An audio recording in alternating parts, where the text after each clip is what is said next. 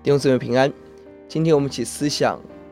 约书亚记第十五章犹大支派之地，十四章是预备分地，而这一章开始是具体详细的记载各个支派所得之地。从犹大支派开始，一到十二节是犹大的四境的范围，十三到十九节特别专注在加勒的这个人身上，回应在回应了十四章六到十五节加勒勇敢的征战与得胜。得着应许之地，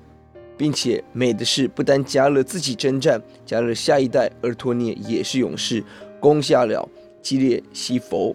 二十到六十三节是所得城市的列表。这一章很美的经文在十七节，加勒兄弟基纳斯儿子托涅夺取那城，加勒就把女儿亚撒给他为妻。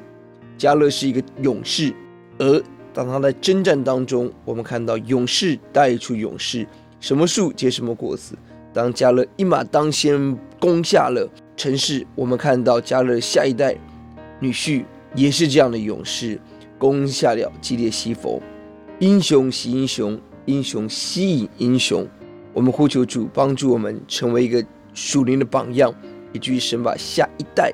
征战得胜的子民代代的赐给我们。而分地从犹大支派开始，一方面犹大支派是所有十二个支派当中人最多的一个；二方面应验了雅各对犹大支派的祝福，犹大之后成为君王的支派。我们一起来祷告：主，我们感谢您，欧主啊，你为我们划清了地界，这是佳美之地，你为我们预备的。也看到加勒，当他勇敢征战的时候，主你赐福他的下一代，也是一个征战的勇士，而托聂。带来了世世时代第一个约书亚之后那样子一个领袖，求主让我们起来成为领袖，主让新的一代的传道人，新的一代的诞衣礼不断被主兴起打发，荣耀归主，奉耶稣的名，阿门。